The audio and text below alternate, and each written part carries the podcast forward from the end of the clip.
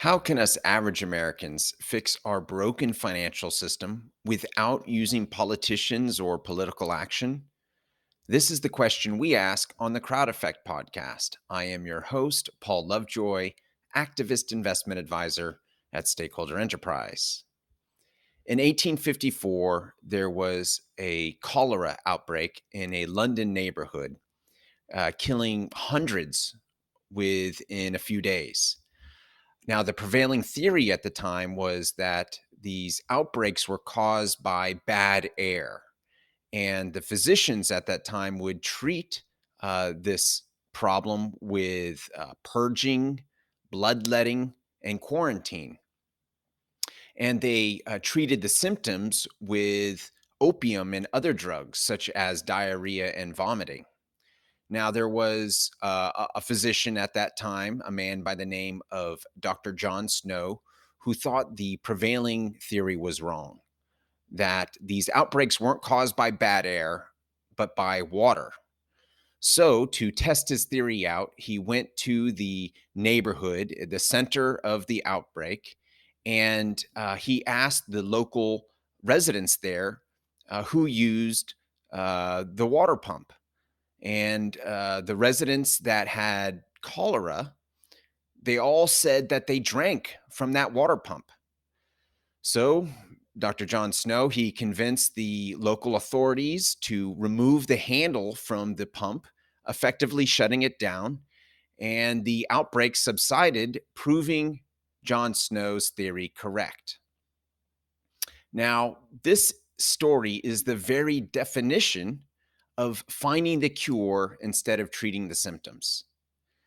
Now, in 2008, I was financially ruined, and it triggered in me a desire to find out why this financial crisis happened, what is wrong with our economy, and ro- what role does politics have to play in finding a solution.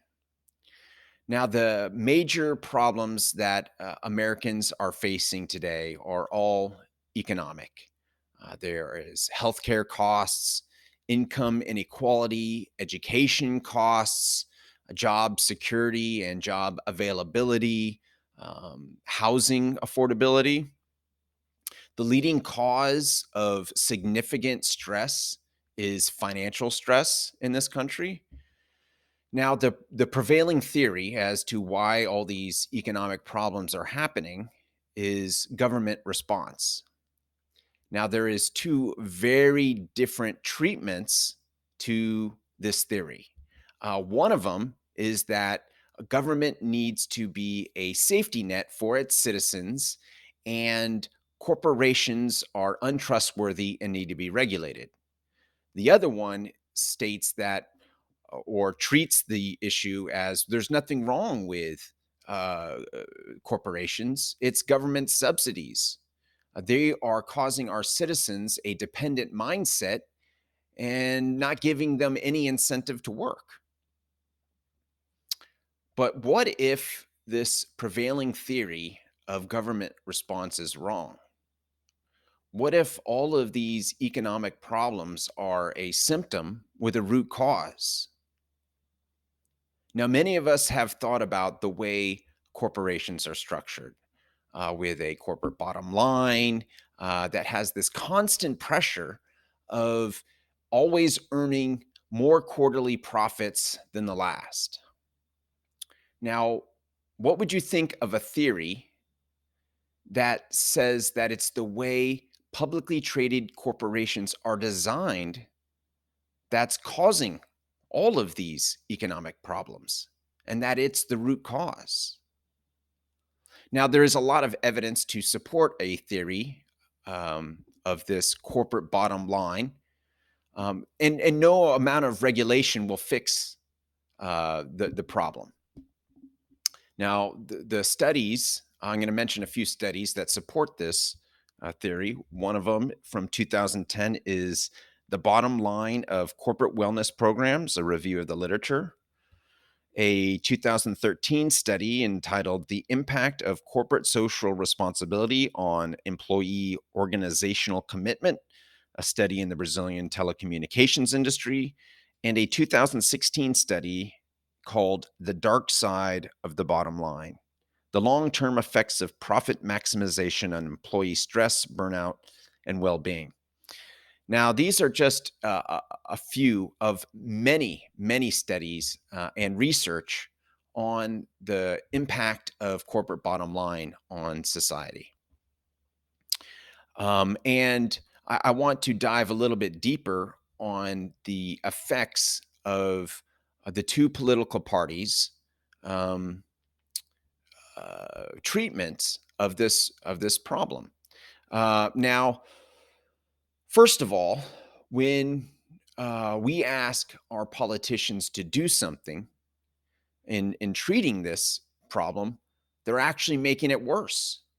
Uh, first off, is that uh, when when we do ask for them to do something, we're we're giving up our power to them. And it's creating a concentration of power with these politicians. We're making them more and more powerful. Uh, when when you hear things like there is so much depending on this one election, well, I think that politician has too much power at this point. Um, and also, uh, these treating these symptoms, it's causing this a political polarization uh, with uh, massive government dysfunction, uh, with government shutdowns.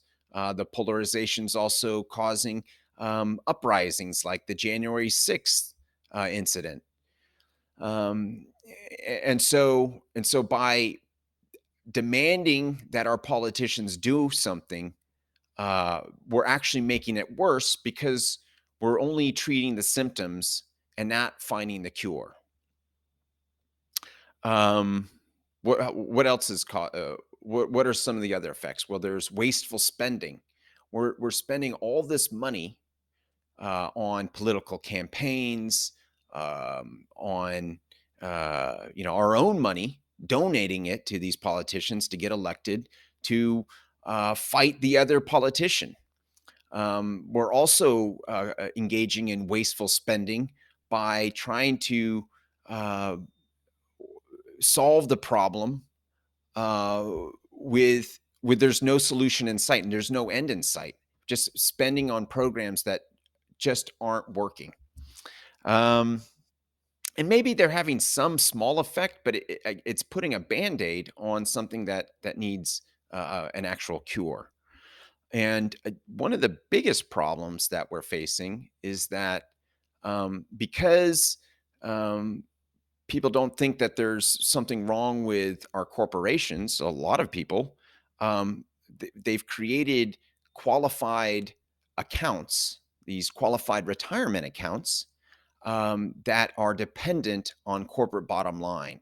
So everyone who's working and putting their money into a retirement account, just regular people, us regular people, they are now dependent on corporate bottom line to retire. And so, uh, our we are anyone who's putting their money into retirement accounts and they're just trying to retire. Also, education accounts. You just want your kids to go to school. Well, it's fueling the the problem. It's making it even worse.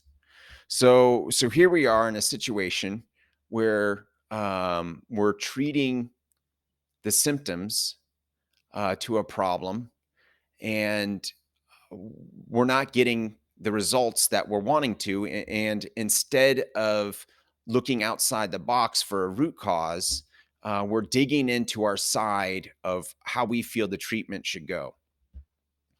Now, what if there was a way to um, democratically design a, a, corporation? Would you want to see how that's done? Um, if if you could find out how we uh, organize uh, a corporation uh, with infrastructure that already exists um, and it's available to the general public. Would you want to find out? My name is Paul Lovejoy. I am a crowd investor and I see you are one too. If you'd like to know how to fix our broken financial system, democratically without any confrontation or protesting, go to stakeholderenterprise.com.